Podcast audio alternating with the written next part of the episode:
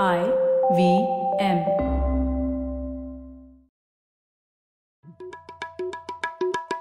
भाई, हम हिंदुस्तानियों को बतियाना बड़ा पसंद है। बंगाली में अड्डा, उड़िया में खोटी, कन्नड़ा में हरटे और हिंदी में पुलियाबाज़ी। इस कला के लिए हमारी हर भाषा में एक शब्द है। तो प्रणय और मैं तो अक्सर मिलकर पुलियाबाज़ी करते ही रहते हैं। हमने सोचा कि आपको भी इसमें शामिल कर लिया जाए। तो आइए प्रणय और सौरभ के साथ करते हैं पुलियाबाज़ी। हे प्रणय, क्या हाल है? बस सौरभ, मजे में। सौरभ, हाँ, आपने वो डायलॉग तो सुना ही होगा, तारीख़ पे तारीख़, तारीख़ पे तारीख़, तारीख़ पे तारीख़। अरे मिलती है तो सिर्फ तारीख, लेकिन इंसाफ नहीं मिलता। क्या बात है! अभी मुझे लग रहा था बस अगली बार तुम बलवंत राय के कुत्ते बोलने वाले हो। हाँ, पर वो जबरदस्त था। मतलब वो तो एक लाइफ टाइम भर तक याद रखने वाला डायलॉग है। हाँ हाँ, मतलब और वो इसलिए भी क्योंकि वो ऐसे सबके दिलों को क्या कहते हैं छूने वाला डायलॉग, क्योंकि ये हमारे देश की सच्चाई है कि कोर्ट में जाओ तो तारीख ही मिलती है। एकदम। तो इसी बात पर इस बार की पुलियाबाज़ी में वही बात करते हैं कि हमारे कोर्ट सिस्टम को थोड़ा सा समझते हैं और ये भी जानते हैं कि ये जुडिशियल डीले, न्यायतंत्र में इतनी ढिलाई क्यों है अपने यहाँ पर, उसके बारे में थोड़ी बात करते हैं। क्यों? बिल्कुल। और मतलब ये इतनी एक बुनियादी चीज है ना, जिसको कहना चाहिए कि सारे के सारे सिस्टम का एक प्लेटफॉर्म सिस्टम। मतलब हम बहुत सारे डिस्कशन करते रहते हैं, भाई इंडिया में सोशलिज्म हो तो कितना हो, या हमको कैपिटलिस्ट हो जाना चाहिए या किसी और तरीके की सोसाइटी हो जाना चाहिए, राइट लेफ्ट फलाना ठिकाना। लेकिन चाहे कैसी भी सोसाइटी बनानी हो, अगर आपका जुडिशियल सिस्टम नीचे ठीक नहीं है तो आप कुछ भी ऊपर नहीं बना सकते। बिल्कुल, एकदम। मतलब बुनियादी ढांचा है। क्यों? अगर इसके ऊपर यही ठीक नहीं रहेगा तो उसके ऊपर आप कोई भी इज्म लगा दो, वो ठीक चलने ही नहीं वाला है ना। फिर हम सिर्फ सब डिस्कशन कर सकते हैं, लेकिन जब हम वो बोलते रहते हैं ना बहुत, भैया इरादे तो बहुत अच्छे थे लेकिन कुछ हुआ नहीं, उन चीजों का काफी मूल रीजन ये रहता है कि हिंदुस्तान का, क्योंकि जुडिशियल सिस्टम ऐसा है कि वो हर जगह, चाहे वो बिजनेस की बात हो गई, ईज ऑफ डूइंग बिजनेस हो गया, चाहे लोगों को उनके राइट्स मिलने की बात हो गई, कुछ भी नहीं हो सकता है जब तक कि आपके कोर्ट्स ठीक से नहीं चलते हो कंट्री में। बिल्कुल सही बात गई। और ये जो फेडरलिस्ट पेपर्स में अलेक्जेंडर हैमिल्टन ने बहुत अच्छा एक डिस्क्रिप्शन दिया था जो तीन ऑर्गन्स है गवर्नमेंट के, उसके बारे में। तो जैसे कि सब लोग जानते हैं, एग्जीक्यूटिव, जुडिशियरी और लेजिस्लेचर, ये तीन ऑर्गन्स होते हैं। तो हैमिल्टन ने ये कहा था कि जुडिशियरी इन तीनों में से सबसे कमजोर है, और वो इसलिए क्योंकि बाकी दोनों की तरह ना तो उसके पास फोर्स है ना तो उसके पास विल है। तो एक जुडिशियरी तभी सरवाइव कर सकती है सिर्फ उसके जजमेंट्स के ऊपर। तो अगर वो अच्छे जजमेंट्स देगी तो लेजिटिमेसी बढ़ेगी, लोगों की मान्यता बढ़ेगी उस सिस्टम में, और अगर नहीं तो लोग उसमें एकदम गिव अप मार देंगे और उसके लिए और कुछ नहीं कर सकता कोर्ट, बजाय इसके कि सिर्फ अच्छे डिसीजन दे। उसके अलावा उसके पास और कोई फोर्स नहीं है, कोई विल नहीं है। तो ये बहुत अच्छा डिफरेंस लगा मुझे जुडिशियरी और बाकी दो ऑर्गन्स ऑफ गवर्नमेंट। ये तो काफी इंटरेस्टिंग है। तो बेसिकली जुडिशियरी का मान होना चाहिए, अगर उनका मान चला गया तो फिर उनकी कुछ भी कुछ नहीं बचता है। हाँ बिल्कुल। तो बस अब मुद्दे की बात पे आ जाते हैं। आज क्योंकि हम लोग जुडिशियल डिलेज और क्यों हमारी कोर्ट सिस्टम में इतनी ढिलाई है उस पर बात कर रहे हैं, तो आ, हमारे साथ आए हैं सूर्या। और सूर्या काम करते हैं दक्ष में, वहां पे प्रोग्राम डायरेक्टर है रूल ऑफ लॉ प्रोजेक्ट में। और दक्ष बहुत ही अनोखी एक रिसर्च संस्था है जो तारीख पर तारीख के बदले में इंसाफ कैसे जल्दी मिले, उस सटीक उस सवाल पर ही काम कर रही है।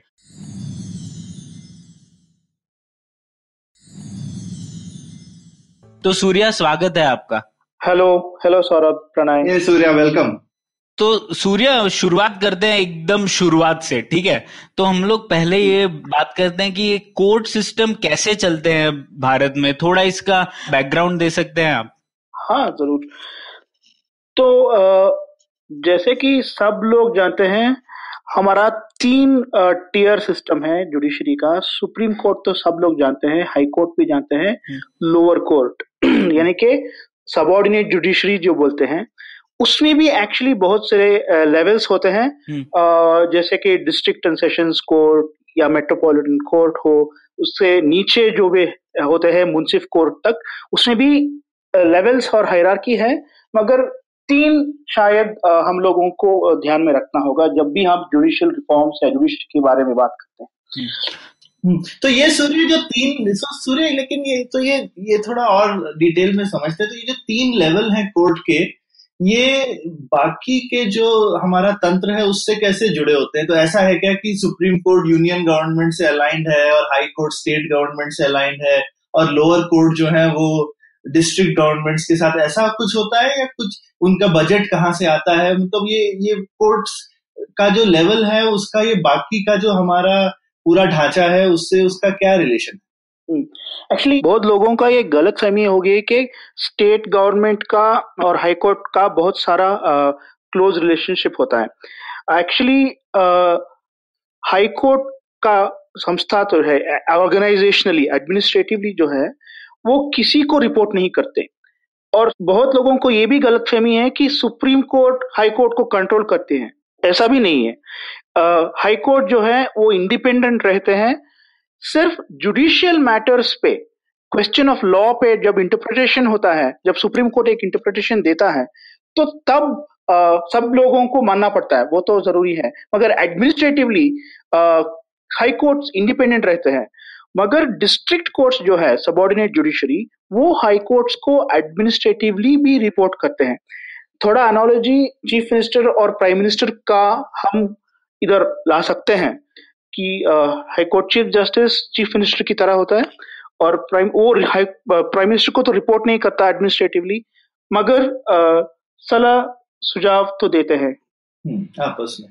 तो ये ओके तो तो तो फिर सुप्रीम कोर्ट एक एकदम अलग ही इस तंत्र में सर्वोच्चतम कोर्ट है, लेकिन एडमिनिस्ट्रेटिवली ऐसी कोई हायरार्की नहीं है। उनका बेसिकली न्याय का जो इंटरप्रिटेशन है उसमें वो सर्वोच्चतम है, बाकी उनका इतना लेना देना है। तो तो जो हाई कोर्ट्स हैं वो क्या अलग अलग से डिसाइड कर सकते हैं कि कोर्ट का प्रोसीजर कैसे होगा, कोर्ट कैसे चलने चाहिए? हर हाई कोर्ट इंडिपेंडेंट है क्या ये डिसाइड करने के लिए? बिल्कुल, आ, सब हाई कोर्ट के रूल्स होते हैं अलग अलग। आ, ये तो है कि ओवर द टाइम वो थोड़ा सिमिलर होते जा रहे हैं, आ, आ, मगर ये भी है कि as and due to evolution of time practices भी डिफरेंट होते जा रहे हैं। You are right, they are very independent on their own for their day to day. और यहाँ पे मैंने ये भी सुना था सौरभ की जैसे स्पेशलाइजेशन भी अलग अलग हाई कोर्ट्स के अलग अलग हो जाते हैं। तो जैसे दिल्ली हाई कोर्ट का मैंने सुना है कि टेक्नोलॉजी रिलेटेड केसेस में उनका काफी अच्छा भी एक्सपर्टीज हो गया है और वो काफी इस टाइप के जो भी केसेस है उस पे वो अच्छे जजमेंट्स देते हैं। सूर्या, क्या सही बात है? हाँ, ये हाई कोर्ट की फोकस नहीं है, मगर ये जो होता है कि कमर्शियल और सोशल लिटिगेंट्स जो आते हैं उसके as a process of that high court का भी उसका स्पेशलाइजेशन हो जाता है। जैसे कि बॉम्बे में टैक्स मैटर्स का बहुत स्पेशलाइजेशन है क्योंकि कंपनीज की इतनी ज्यादा है वहां पर, इसीलिए। हाँ, और हिस्टोरिकली भी कि टैक्स मैटर्स में बॉम्बे हाई कोर्ट का स्पेशलाइजेशन रहा। जैसे आपने बोला दिल्ली का IP related matters, copyright related matters जो है उसमें स्पेशलाइजेशन है, but it is not due to high courts own you know choice. ये केसेस जो आते हैं उसमें होना भी नहीं चाहिए ना, क्योंकि अपने मतलब हाई कोर्ट तो उस स्टेट के सारे केसेस वहीं वहीं पर पहुंचते हैं, तो अभी हर स्टेट में हर टाइप के केस आएंगे। हाई कोर्ट को तो स्पेशलाइज नहीं होना चाहिए ना, ट्राइब्यूनल्स का काम है स्पेशलाइज होना, अगर होते भी हैं तो। बिल्कुल, बिल्कुल सही कल सही बोला। पर ये ये स्टेट वाइज डिवीजन है, तो सूर्या समझ लीजिए आप कर्नाटका में और मैं सपोज महाराष्ट्र में हूँ, ठीक है, और अभी मुझे केस करना है आप पर। हाँ। और मान लीजिए ये कोई आईपी रिलेटेड मैटर है, तो ऐसा भी नहीं है कि ये कोई जमीन के ऊपर है, तो केस महाराष्ट्र वाले कोर्ट में फाइल होगा या कर्नाटका वाले कोर्ट में? आ, वो कॉन्ट्रैक्चुअली जो आपने आ, किस इश्यू पे आपका ये विवाद है उस पे डिपेंड करेगा। वो अग्रीमेंट और कॉन्ट्रैक्ट में जैसा लिखा हुआ है उस पे भी डिपेंड होगा, मगर जनरली स्पीकिंग अगर आप मुझ पे केस डालना हो तो कर्नाटका में डालना जनरल प्रैक्टिस है मेरे हिसाब से, मगर जनरलाइजेशन करना भी मुश्किल okay. है इस बारे में। तो यूजुअली प्रणव, मैंने जैसा देखा है जब हम लोग कॉन्ट्रैक्ट्स वगैरह साइन करते हैं तो हम हमेशा लिख देते हैं कि डिस्प्यूट की जगह क्या होगी। अच्छा, हाँ, तो वो पहले से ही जो जब जब भी दो पार्टी आपस में कॉन्ट्रैक्ट करती हैं तो पहले ही डिसाइड कर लेती हैं कि कहाँ होगी। अगर नहीं किया हो तो फिर इट इज ओपन, मतलब फिर आप चूज कर सकते हो। अच्छा। लेकिन यूजुअली आप पहले ही डिसाइड कर लेते हो कि कहाँ करना है केस। एक्चुअली प्रणय, आपने बहुत सही इम्पोर्टेंट uh, मैटर ने अभी पकड़ा है, और जैसे सौरभ ने बोला कि कॉन्ट्रैक्ट में लिख देते हैं कि ऐसा जुरिस्डिक्शन uh, में सेटल होगा। अगर ये प्रैक्टिस है कि आर्बिट्रेशन करे, कोर्ट में क्यों जाए, हम लोग आपस में बातचीत कर लेते हैं ना। आर्बिट्रेशन क्लॉज जो है उसमें बिकॉज ऑफ इंटरनेशनल ट्रेड और एमएनसीज ऐसे बहुत सारे कॉन्ट्रैक्ट्स में आउट ऑफ इंडिया जुरिस्डिक्शन का आर्बिट्रेशन अभी जारी है कि सिंगापुर में कर लो या लंदन में कर लो, क्योंकि इंडियन कोर्ट्स में उन लोगों को भरोसा नहीं है कि तुरंत विवाद होगा सेटल या डिसीजन होगा। ये बहुत इंपॉर्टेंट चीज है ध्यान रखने के लिए कि इंटरनेशनली हमारे कोर्ट्स पे commercially speaking trust is very low, very low. पहले यहाँ पे मैं एक चीज ऐड कर दूं जिनको नहीं पता, तो आर्बिट्रेशन यूजुअली चीज होती है जहाँ पे आर्बिट्रेटर के पास जाने की डिसाइड करते हैं कोर्ट में जाने की जगह। और मेन डिफरेंस ये है कि आर्बिट्रेशन के अगेंस्ट अपील नहीं होती है, फिर जो आर्बिट्रेशन में डिसाइड हुआ आपको फैसला मानना पड़ता है। तो आप एक मतलब लीगली अपॉइंटेड आर्बिट्रेटर के पास जाते हैं और जो भी मामला आपको सेटल करना है वो करते हैं। इंडिया में भी आर्बिट्रेशन एक्ट है, तो आप इंडिया में भी कर सकते हैं आर्बिट्रेशन। और अगर दोनों इंडियन कंपनी है टिपिकली तो इंडिया में ही करेंगे आर्बिट्रेशन, बट जैसा सूर्य ने बोला यूजली अगर एक पार्टी इंडिया के बाहर की होती है तो वो हमेशा इंसिस्ट करती है। लंदन काफी फेवरेट जगह है, या अभी सिंगापुर भी धीरे धीरे काफी पॉपुलर हो रही है इंटरनेशनल कॉन्ट्रैक्ट्स के लिए। हम्म, ये तो बड़ी दिलचस्प बात है। तो पर ये, इसमें ये लॉ मिनिस्ट्री का क्या काम हुआ, क्यों है लॉ मिनिस्ट्री, क्यों है हमारे सरकारों में? स्पेशली लॉ मिनिस्ट्री हर स्टेट में भी होती है और सेंटर में भी होती है, ये इनका क्या काम दोनों का? हम्म, करेक्ट। एक्चुअली दोनों का काम स्टेट लेवल पे और यूनियन गवर्नमेंट लेवल पे अलग अलग होता है। पहले यूनियन का बता दें, यूनियन गवर्नमेंट में actually it's a law and justice department. Law भी बनाना है कि लिखना, नो ड्राफ्टिंग द लॉ जो बोलते हैं, उसके अलावा लीगल अफेयर्स जो बोलते हैं, पार्लियामेंट्री अफेयर्स या लीगल अफेयर्स की केसेस, गवर्नमेंट का लिटिगेशन जो है, गवर्नमेंट का केसेस जो है उसका हैंडल करने के लिए भी एक बहुत सारे मिनिस्ट्री डिपार्टमेंट और उसके स्टाफ होते हैं। मगर जुडिशरी में स्पेसिफिकली जो मैनेज करते हैं वो डिपार्टमेंट है डिपार्टमेंट ऑफ जस्टिस। उसका काम है बेसिकली इंफ्रास्ट्रक्चर को देना, वो चाहे वो कंप्यूटर टेक्नोलॉजी या फिजिकल हो। बेसिकली साढ़े पिछले बीस बरस से ऐसा ही उसका रोल रहा है कि इंफ्रास्ट्रक्चर दो कोर्ट्स को कि ताकि वो काम करे। उसके अलावा for the last few years they have also been helping in you know vetting the appointment request. जो भी कैंडिडेट अपॉइंटमेंट को आते हैं एज जजेस ऑफ द हाई कोर्ट और द सुप्रीम कोर्ट, उसके लिए बैकग्राउंड चेक करना, फाइल प्रोसेस करना, वो भी काम department of justice ministry of law and justice में करते हैं। mm-hmm. ये हो गया यूनियन गवर्नमेंट पे। तो बेसिकली वो एडमिन एंड एचआर डिपार्टमेंट है कोर्ट्स के लिए। यू आर राइट, ठीक बोला आपने, ठीक है। स्टेट गवर्नमेंट पे उनका रोल और भी कम है एक्चुअली, बिकॉज सेंट्रल गवर्नमेंट में जो ई कोर्ट्स प्रोजेक्ट लॉन्च किया था तो सेंट्रल गवर्नमेंट में ले लिया ये सब नेटवर्क और टेक्नोलॉजी। पर ये एक सेकंड सूर्य, पर ये ई कोर्ट्स क्या है पहले वो भी बता दीजिए। हाँ, ई कोर्ट्स ई कोर्ट्स जो है वो technology platform for judiciary across the country है। ये नाइन्टी लेट नाइन्टीज या मिड नाइन्टीज में स्टार्ट हो गया, but actually two thousand five or six में उसका प्रोग्रेस ज्यादा उसके बाद हो गया। uh, ये डिपार्टमेंट ऑफ जस्टिस की प्रोजेक्ट है।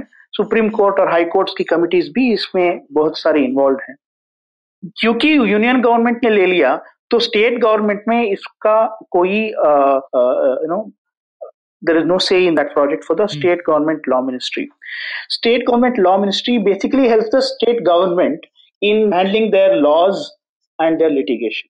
मगर एक बात में जो मैंने कहना भूल गया कि यूनियन गवर्नमेंट या स्टेट गवर्नमेंट की लॉ मिनिस्ट्री जो है वो ट्राइब्यूनल्स का भी हैंडल करते हैं.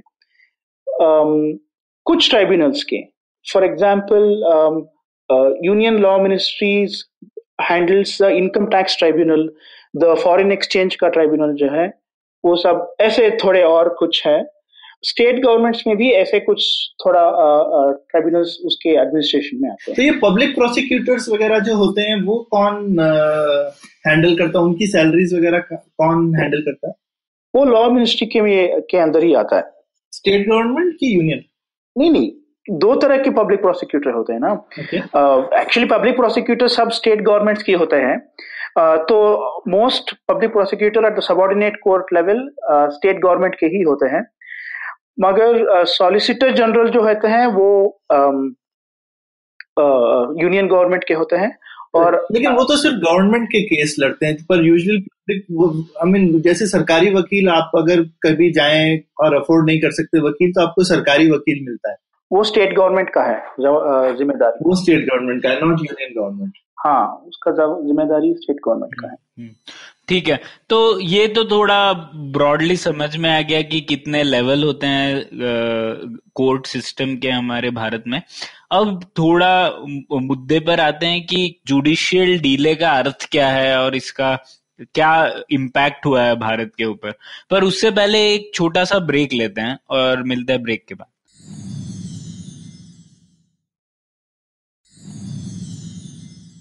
ठीक है, तो वापस हम लोग आ गए हैं. तो सूर्य, अब हम लोग बात करते हैं ये जुडिशियल डीले का मतलब क्या है. थोड़ा बता सकते हैं भारत में कितने जज हैं, कितना बैकलॉग है, उसके बारे में थोड़ी बात करते हैं. और स्पेशली स्टॉक वर्सेस फ्लो, वरना नंबर्स में लोग कंफ्यूज हो जाते हैं कि भाई अभी मतलब टोटल आते जाते कितने केस हैं और हैं कितने बचे हुए. Important point.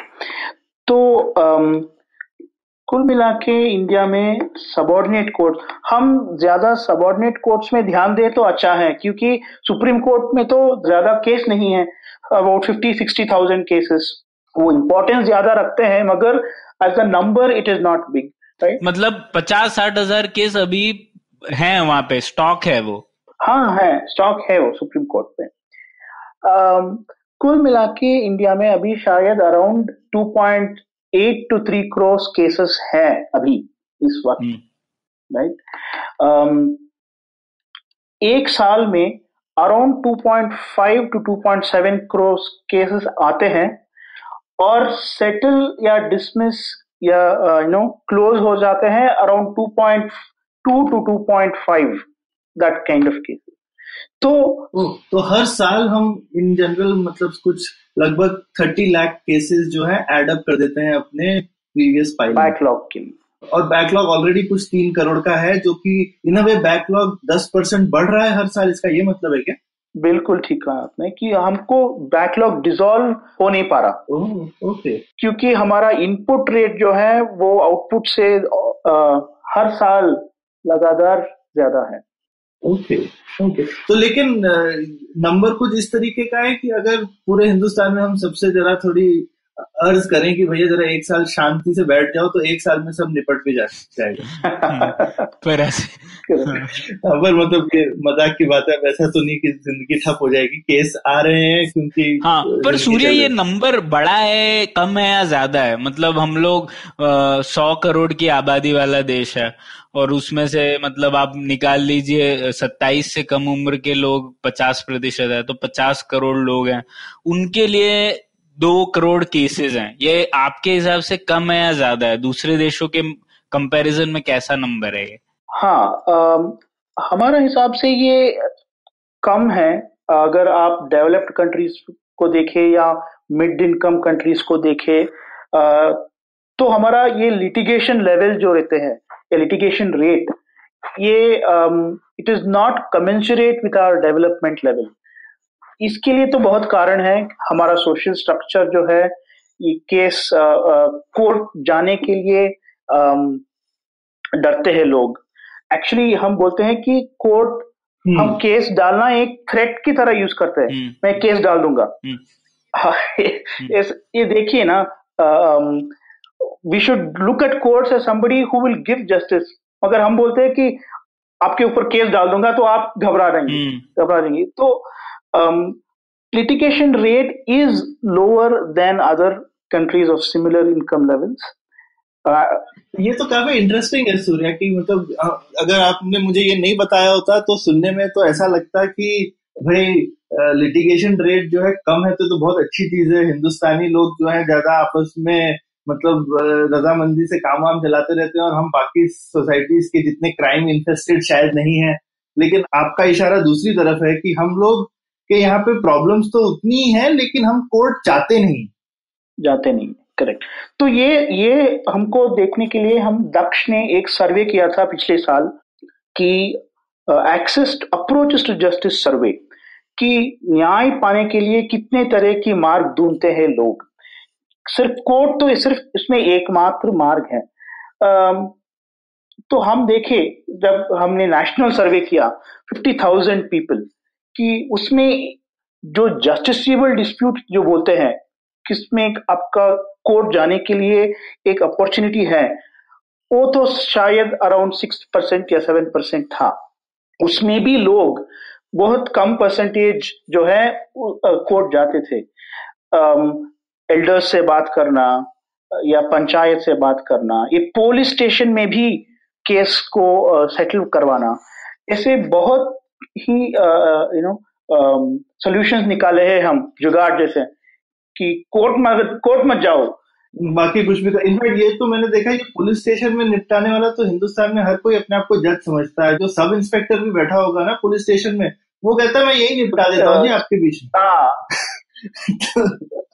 में। वो मतलब सबको ही मांडवली करना चाहता है एकदम। करेक्ट, कोर्ट क्यों जाते हैं उधर? हाँ हाँ ऑब्वियसली उसमें से वो अपना उल्लू भी सीधा करेगा वहां पे। लेकिन मैंने देखा वो जेन्युइनली जहाँ पे वो पैसे नहीं भी बना रहे होते हैं ना, सबको लगता है जज के पास जाने की जरूरत क्या, मैं ही हूं ना जज। करेक्ट। तो, तो लेकिन आ, आपका मानना है कि लोग, लेकिन जैसा आपने बोला लोग ज्यादातर लेकिन डरते हैं, जैसा हिंदुस्तान में बोलते हैं ना कि भाई हिंदुस्तान में पनिशमेंट बाद में नहीं मिलती है, the process is the punishment process is the punishment बहुत ठीक कहा आपने। तो वो उससे डर के लोग नहीं जाते। It takes about fifteen to eighteen years to travel from the lowest court to supreme court if you really want to pursue your justice. अठारह साल मतलब आपके केस को बालिग होना पड़ता है इससे पहले कि वो कुछ कर सके। हो जाता है। सही बात है, नाबालिग केस को कैसे हम जाने दें ऐसे, है ना, उसको तब तक कोर्ट अपनी सुरक्षा में रखता है। अरे बाप रे। अच्छा। मगर ये जो हमारा ये स्ट्रक्चर जो है, ये प्रोसेस जो है हमारा, ये सब कॉलोनियल लेगेसी है कि इंग्लैंड में ऐसे चलता था तो हमको भी ऐसा ही करना है। आ, अगर आज भी आप जजमेंट्स पढ़ो, we want to be identified with that pristine colonial legacy, right? तो मगर ये हो गया कि यूके hmm. Change hmm. हो गया। यूके पिछले मिड नाइंटीज़ या अर्ली टू थाउज़ेंड्स में उसने जुडिशियल सिस्टम रिफॉर्म चालू कर दिया और सक्सेसफुली दे हैव इम्प्लीमेंटेड। तो सूर्य, आप आज क्या हो रहा है उसमें जाने से पहले थोड़ा बताइए ये कॉलोनियल लेगेसी का मतलब क्या है। मतलब क्या जो कोर्ट के रूल्स हैं वो अंग्रेजों ने बनाए थे वही हैं, या क्या इसका अर्थ क्या है? हाँ, तो कोर्ट्स के रूल्स जो है, प्रोसीजरल रूल्स जैसे कि सिविल प्रोसीजर रूल्स हो या क्रिमिनल प्रोसीजर रूल्स हो आ, आ, या even the substantive law, Indian penal code जो हो, अमेंडमेंट्स तो होते जा रहा है मगर जो आइडिया है ये भी है कि जो उसने बनाया था वो ऐसा स्ट्रांग है कि सब्सटैंशियली चेंज, अगर आप पूरी तरह की चेंज ना करें तो अमेंडमेंट्स में ही काम चला लेते हैं आप। मगर we have not reimagined it for an independent India, the whole court system or the procedural system. तो वो हमारे जज भी वो मजाकिया वाले विग पहनते हैं क्या? नहीं नहीं, विग नहीं पहनते, ऐसा तो नहीं है। तो फिर बदलाव तो हुआ है। गाउन तो डालते हैं वो, तो वो भी बहुत तरीके होते हैं। जूनियर एडवोकेट को के लिए अलग सा गाउन, सीनियर हो गए तो अलग सा गाउन, जज के लिए अलग सा गाउन, और मिलॉर्ड तो बोलना पड़ता है। मिलॉर्ड तो बोलना पड़ता है, नहीं, नहीं तो आपका केस क्या बोले उसको। वो कहीं जाएगा नहीं। हाँ मिला तो ये सब तो पर ये सब ऊपरी लेवल की I would say colonial legacy है। जो इम्पोर्टेंट कॉलोनियल लेगेसी है वो है कोर्ट के प्रोसेसेस जो कि हमने अपडेट नहीं किया, फॉर्मेलिटी फॉर्मलिज्म। तो क्या वजह है सबसे ज्यादा जिसकी वजह से क्या कहते हैं जो कोर्ट इतने ज्यादा जो डिले होते रहते हैं केसेस के? तो इसके लिए एक जवाब देना मुश्किल है क्योंकि इतने डिफरेंट तरह के केसेस आते हैं और कोर्ट्स भी सोसाइटी के एक आ, अंग है, उससे सेपरेट तो नहीं है। तो मान लीजिए हाँ मैंने सुना है कि कुछ हिल स्टेशंस के कोर्ट्स जो है वो दोपहर को काम नहीं करते टिल वन ओ क्लॉक क्योंकि सब सोने चले जाते हैं। हाँ जो भी है वो जो भी है वो करने जाते हैं। मगर ऐसे सोशल स्ट्रक्चर में भी प्रैक्टिसेस में भी कोर्ट्स को रहना पड़ता है। तो एक जवाब नेशनली वैलिड नहीं होता। हम तो इसको आ, पहले डिस्क्लेमर बोलना देना चाहिए। मगर हमारे रिसर्च के दक्ष जो है वो आ, कई तरह के रिसर्च आ, इस इस सवाल पे किए हैं।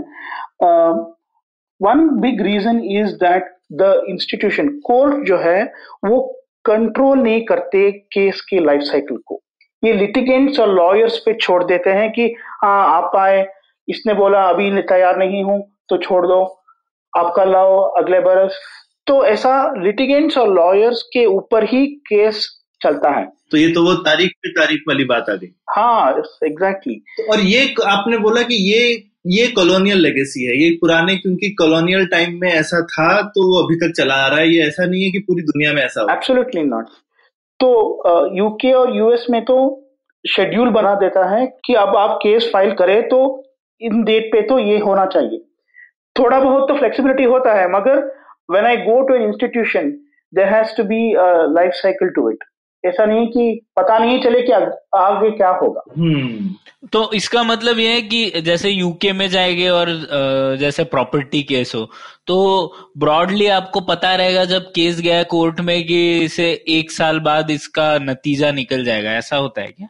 करेक्ट। उसमें तो टाइम लिमिट्स डाल दिया है अंडर द लॉ कि इतने टाइम के अंदर केस को क्लोज कर देना चाहिए। अच्छा। मगर नाइनटीन नाइंटी फाइव का एक इंडियन सुप्रीम कोर्ट का रूलिंग है, इसने बोला है कि you can not impose time limits for disposal of cases. ऐसा क्यों क्यों बोला ऐसा?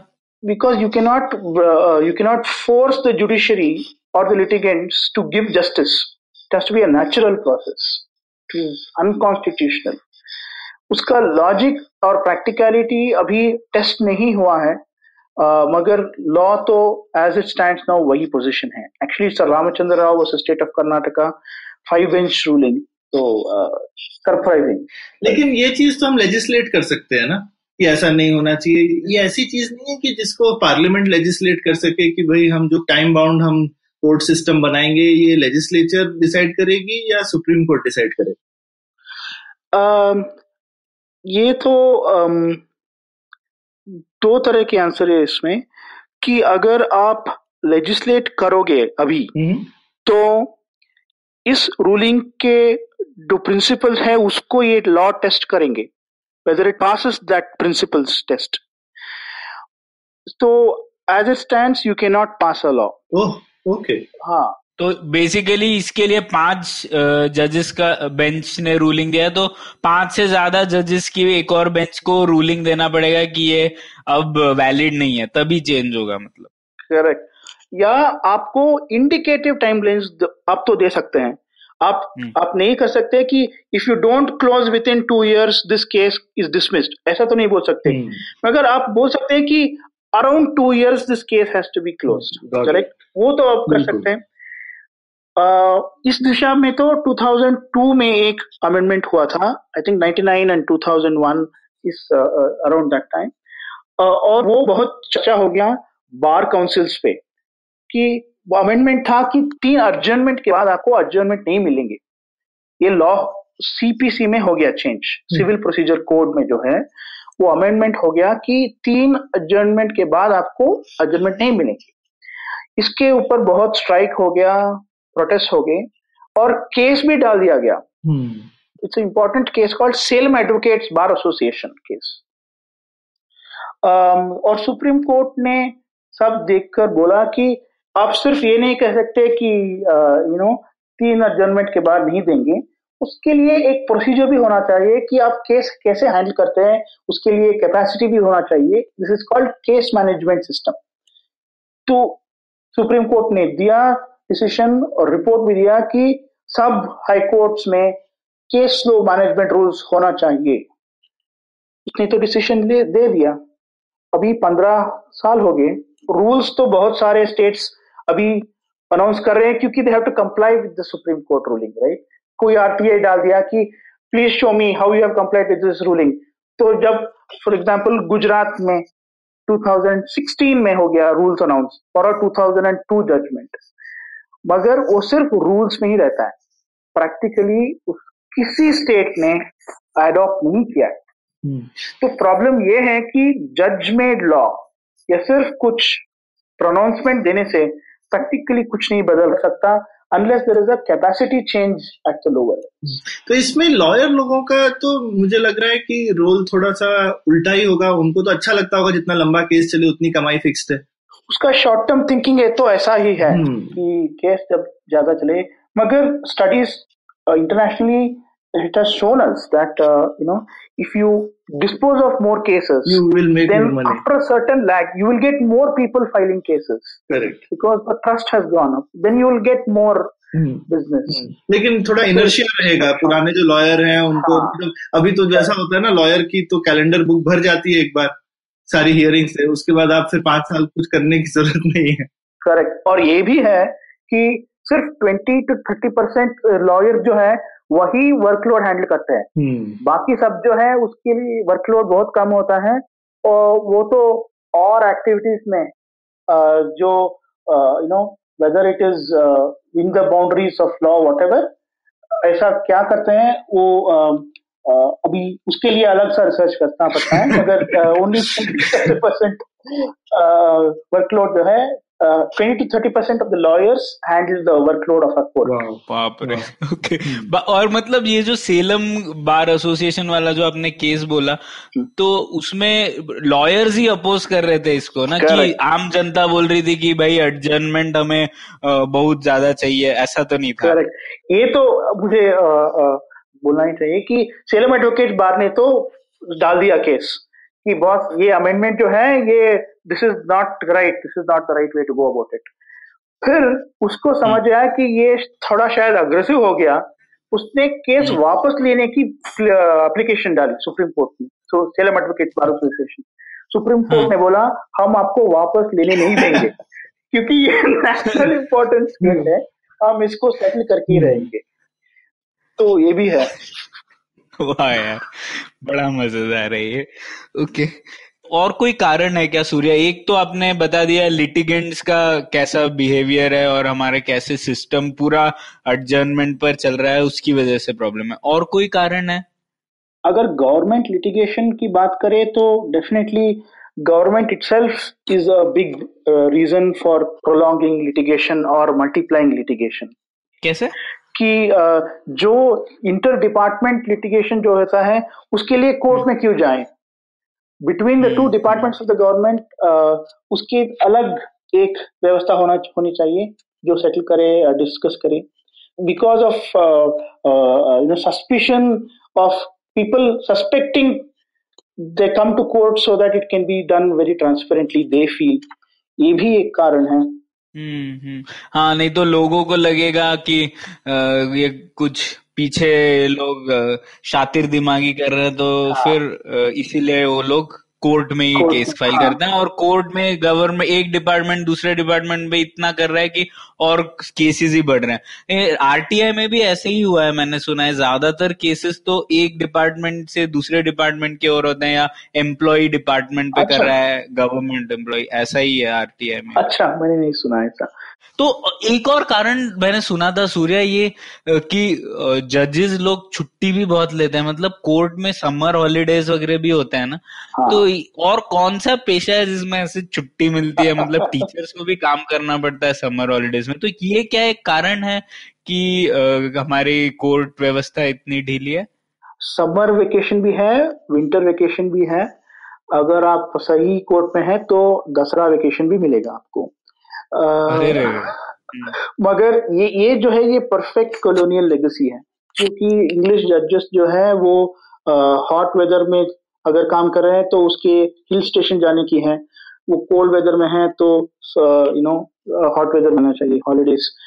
तो मगर बात ये है कि अगर डे टू डे प्रोसेसेस जो है वो ठीक से नहीं चल रहा है तो आप सिर्फ वेकेशन कैंसिल करने से प्रोडक्टिविटी इतना नहीं बढ़ा सकते, क्योंकि वो फैक्टर इन हो जाता है बिहेवियर में, चाहे वो जजेस हो या लिटिगेंट्स हो या लॉयर्स हो, कि अम, हमारे तो पास अभी work expense worst full time जो बोलते हैं वो लॉजिक आप लगाएंगे तो हमारे हिसाब से cancelling vacation will not have a significant impact on um, disposal rates. जैसा मतलब हम मैंने मैंने भी काफी बार सुना है, छुट्टी होने से पहले फटाफट फटाफट केस सारे निपटा दिए जाते हैं, जजेस बेचारे देर देर तक काम भी कर रहे होते हैं कि अगले हफ्ते छुट्टी पे जाना है, तो शायद वो कहीं मिला करके प्रोडक्टिविटी बराबर कर देते हैं, एक्सेप्ट फॉर कि भाई केसेस नए केसेस तो एक ही रेट पे आते रहते हैं। हुँ, हुँ, तो वो है कि जब छुट्टियों में जो केस आएंगे they will face a problem. तो फ्लो तो आई एम श्योर थोड़ा कंटिन्यूअसली नहीं हो पाएगा मैनेज, पर जैसा आपने कहा शायद सिग्निफिकेंट इम्पैक्ट नहीं होगा, इम्पैक्ट होगा पर जैसा पब्लिक परसेप्शन में है कि यही एक रीजन है वैसा नहीं है एक्चुअली। पर सौरभ ऐसे वो जैसे जल्दी जल्दी निपटा रहे हैं केस, छुट्टी है इसलिए, तो उसमें भी गलत डिसीजन होने की ज्यादा संभावना नहीं होगी। आई I मीन mean, मुझे लगता है क्वालिटी वही रहा, तो मैंने देखा वो जल्दी जल्दी जो है usually I mean they just work harder also, मतलब देर देर तक बेचारे काम करते रहते हैं। करेक्ट। तो मुझे राइट टाइम टू टेल कि जो भी मैंने देखा है जजेस work really hard, they work on weekends, they work late at night, you know बहुत बहुत हार्ड वर्क तो करते हैं। क्लैरिफाई मुझे करना है कि वेकेशन जब बात आए तो सिर्फ वो हाई कोर्ट्स और सुप्रीम कोर्ट के लिए है, सबॉर्डिनेट कोर्ट्स के लिए उतना ज्यादा वेकेशंस नहीं है अक्रॉस द कंट्री। देखे कुछ कुछ लोकेशंस में geographically because of weather conditions subordinate court के लिए वेकेशंस होते हैं, मगर if you talk about the bulk of the judiciary they don't have the vacations that we generally associate with judiciary. Interesting. ठीक है सूर्या, तो अब अब समझ में आ गया कि क्या कारण है, और कोई कारण बोलना चाहेंगे आप कि ये कवर हो गए अपने सब कारण? तो मुझे एक बोलना था, पहले भूल गया, कि जज स्ट्रेंथ जो है ये बहुत लोगों का मानना है कि we don't have enough as many जजेस as we should have. We should have twenty thousand जजेस, twenty two twenty one thousand जजेस। We have only fifteen to sixteen thousand judges, so twenty-five percent vacancy हमारी subordinate courts की judiciary में है। बहुत लोगों का ये मानना है कि ये कारण है बहुत डिले के लिए, जुडिशियल डिले के लिए, because there is so much workload on a single judge, uh, they don't have time to take it up, they don't have time to give attention to the cases uh, to dispose of them fast। ये बहुत लोगों का मानना है।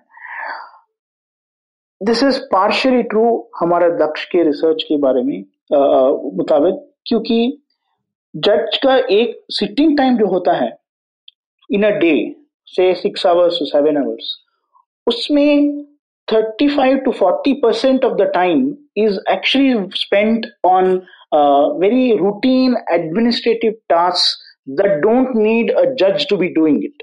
जैसे जैसे इसको notice issue करो, इसको समन्स दूसरी बार भेजो, तीसरी बार भेजो, अगर आ, आप आज रेडी नहीं है ठीक है आप अगले महीने इस तारीख को आइए।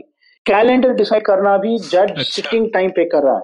सच अ प्रीशियस, हमारा ये स्टैंडर्ड यू नो कंपैरिजन है और ग्लोबली ऐसा ही है कि जज और एक्सपर्ट सर्जन को इस एक ही नो लेवल पे मानते हैं कि अगर आप एक्सपर्ट सर्जन को देखें तो वो ऑपरेशन थिएटर में जब आएंगे तो सब तैयार रहता है, उसको तो सिर्फ उधर कट करके जो भी सूचर्स जो भी है, very small specialised roles are gift given to those expert surgeon. मगर हमारे जज साहब जो हैं वो सब काम करते हैं, तो उसका वेस्टेज ऑफ टाइम। वो नर्स का भी काम कर रहा है, सर्जन का भी काम कर रहा है, सबका। हाँ हाँ सबका। तो ये ये वेस्टेज जो है डेली प्रोसीजर्स में, अगर आप इसके तरफ ध्यान दें, कैसे वेस्टेज रिड्यूस करें, एफिशिएंसी बढ़ाए, तो प्रोडक्टिविटी जब बढ़ जाएगा तो डिस्पोजल ऑफ केसेस ऑटोमेटिकली बढ़ जाएंगे।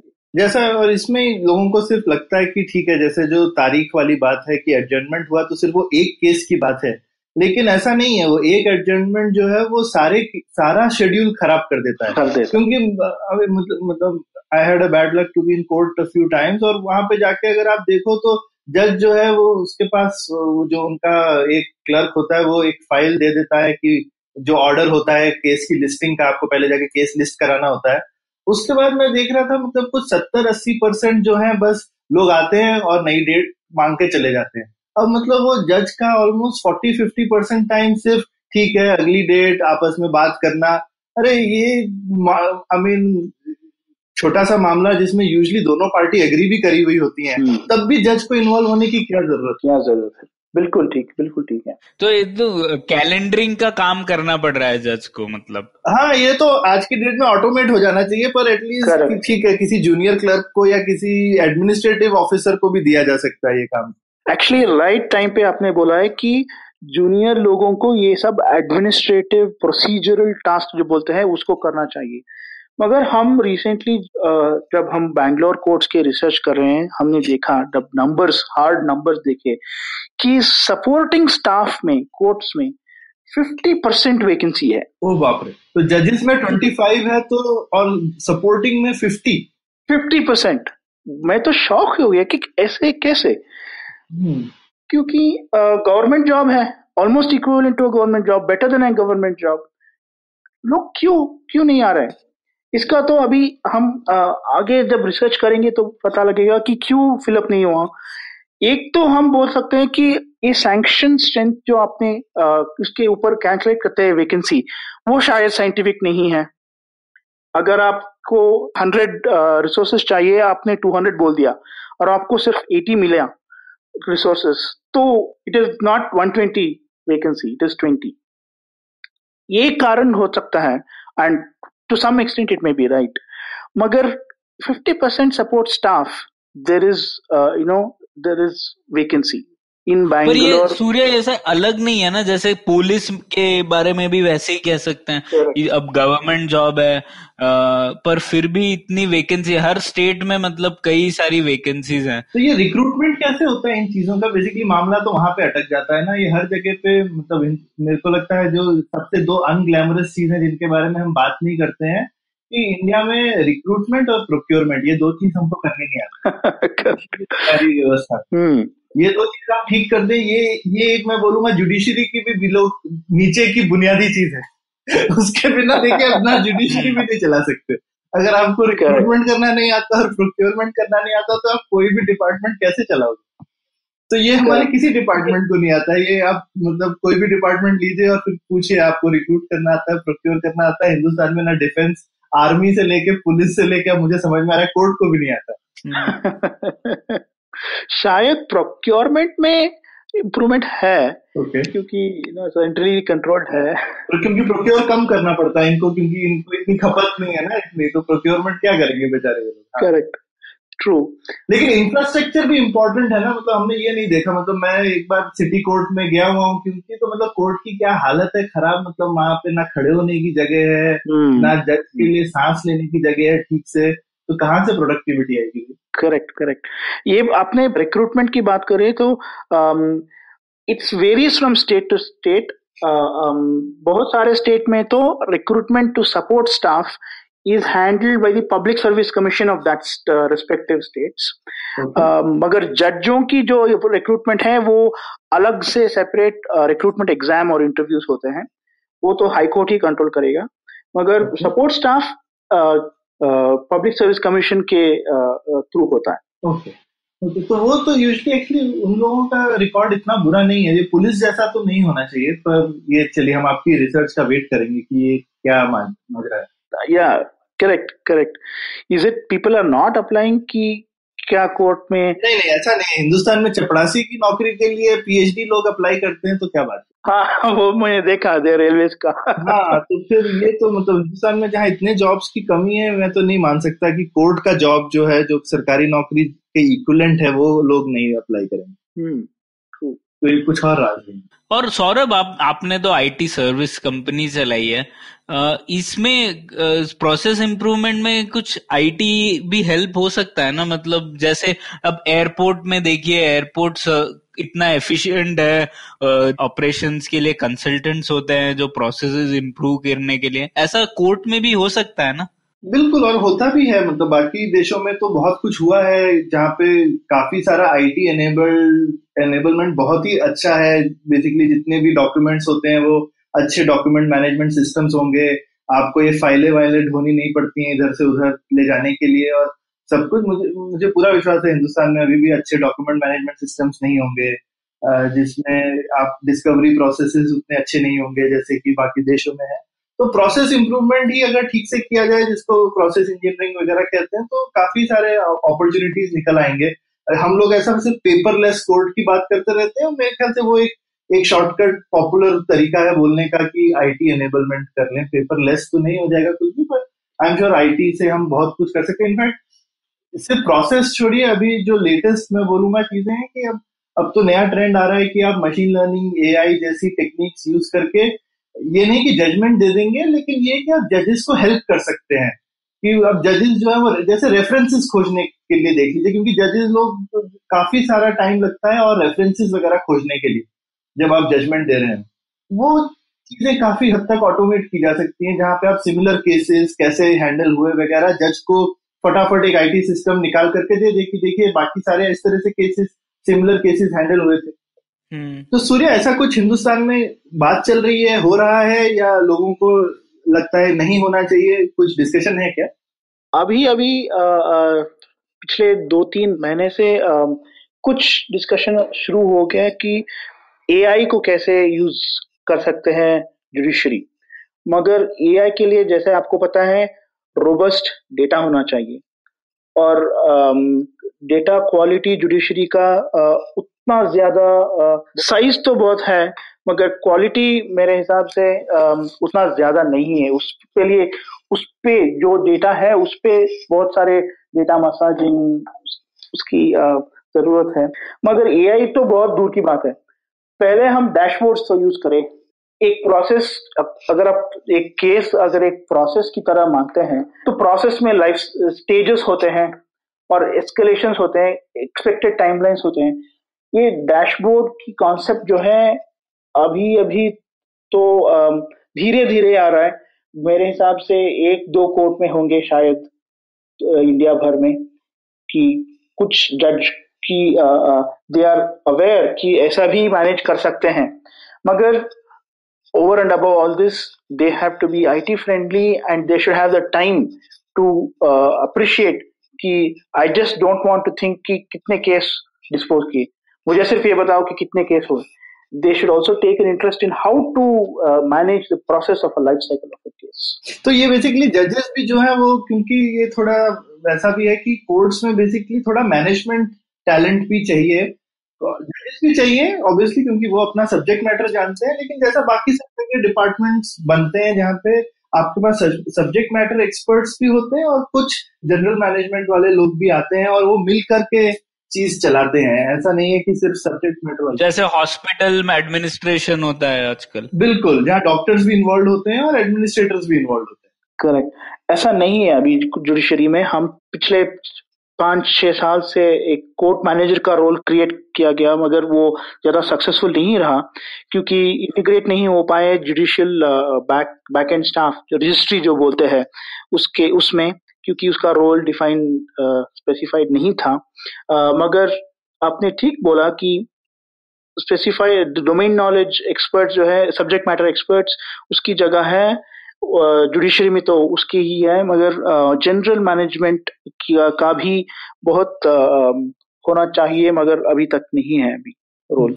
यहाँ पे मैं अपने लिसनर्स को बताना चाहता हूँ, जो लोग को सुन के लग रहा हो कि वो इंटरेस्टेड है, और हमारे काफी टेकी लिसनर्स भी हैं, तो दक्ष जो है वो काफी उनके पास बहुत डेटा है, लाखों केसेस वगैरह का डेटा है। okay? ऐसा हजारों वाली बात नहीं, एकदम लाखों में डेटा है। और अगर आप अपने डेटा एनालिटिक्स और मशीन लर्निंग स्किल्स अप्लाई करना चाहते हैं टू फाइंड अपॉर्चुनिटीज की इंडिया के केसेस और इंडिया के कोर्ट सिस्टम को कैसे और एफिशिएंट बनाए, तो आप लोग जरूर सूर्या को, हम उनके कॉन्टैक्ट डिटेल्स जरूर शेयर करेंगे, और आप या फिर आप पुलियाबाज़ी से कॉन्टैक्ट कीजिए और हम आपको इनसे टच में जरूर डालेंगे। ठीक है सूर्या, और कुछ कहना चाहेंगे आप इस इस बारे में? आप प्रॉब्लम तो समझ में आई थोड़ी बहुत, इस बारे में हम और क्या कर सकते हैं? आ, आप और मैं, जब भी हमको एक अपॉर्चुनिटी मिलता है इसके बारे में बोलने के लिए, तो आ, हमको बोलना है कि आ, ये तो है प्रणय कि हम जब लिटिगेंट होते हैं तो हमारा बिहेवियर ये होता है कि हमारा केस कैसा हैंडल हो, हमारी तरफ हो, उसके लिए हम आ, जो भी होता है वो करते हैं। मगर if you stand apart from that, if you stand back from that and सोचे सिस्टम सोसाइटी कैसा हो, तो जब भी मौका मिले तो we should express this view. वो तो है, if there are people willing to, इस जुडिशियल डिले के बारे में इंटरडिसिप्लिनरी रिसर्च जो है uh, वो बहुत कम है अभी इंडिया में। तो if people are interested, policy wonks, you know, like how Saurabh said, quants people or social science people, ये interdisciplinary research की बहुत आवश्यकता है आज। um, people should do more research and give more findings specific to specific to certain problems which are uh, outcome oriented। ये, ये सिर्फ principles या ideals की तरफ research नहीं, प्रैक्टिकल का भी एक ध्यान में रखते हुए रिसर्च करके स्पेसिफिक सॉल्यूशंस को देना चाहिए जजेस को हेल्प करने के लिए। So I think it is a mix of airing your grievance and helping the judiciary. ठीक है सूर्या, बहुत मजा आया सुन के, तो आ, अच्छा सकारात्मक रूप से आपने इसका अंत किया। तो आपने बोला कि जुडिशियल सिस्टम में प्रॉब्लम है, लेकिन कुछ अपॉर्चुनिटीज भी है, कुछ मौके हैं जिसे जुडिशियरी की तरफ हम कंट्रीब्यूट कर सकते हैं, और इंटरडिसिप्लिनरी रिसर्च होगी इस पर तो काफी कुछ प्रोसेसेस बेहतर बनाए जा सकते हैं। तो इसी बात पर खत्म करते हैं आज की Puliyabaazi. Thank you Pranay, thanks so much Surya. और मैं फिर से आपका और दक्ष को कमेंट करना चाहूंगा। आपने, दक्ष ने एकदम काफी मूलभूत और काफी फंडामेंटल प्रॉब्लम को पकड़ा हुआ है और बहुत ही इनोवेटिव रिसर्च कर रहे हैं। अभी रिसेंटली दक्ष ने एक रिपोर्ट भी निकाली थी जुडिशियल रिफॉर्म्स पे, हम उसका लिंक भी इस पॉडकास्ट के अंत में देंगे। थैंक यू सो मच, धन्यवाद, थैंक यू। तो उम्मीद है आपको मजा आया। पुलियाबाज़ी में शामिल होने के लिए हमसे मिले Puliyabaazi at gmail dot com या फिर एट पुलियाबाज़ी ट्विटर पर। फिर मिलेंगे अगली पुलियाबाज़ी।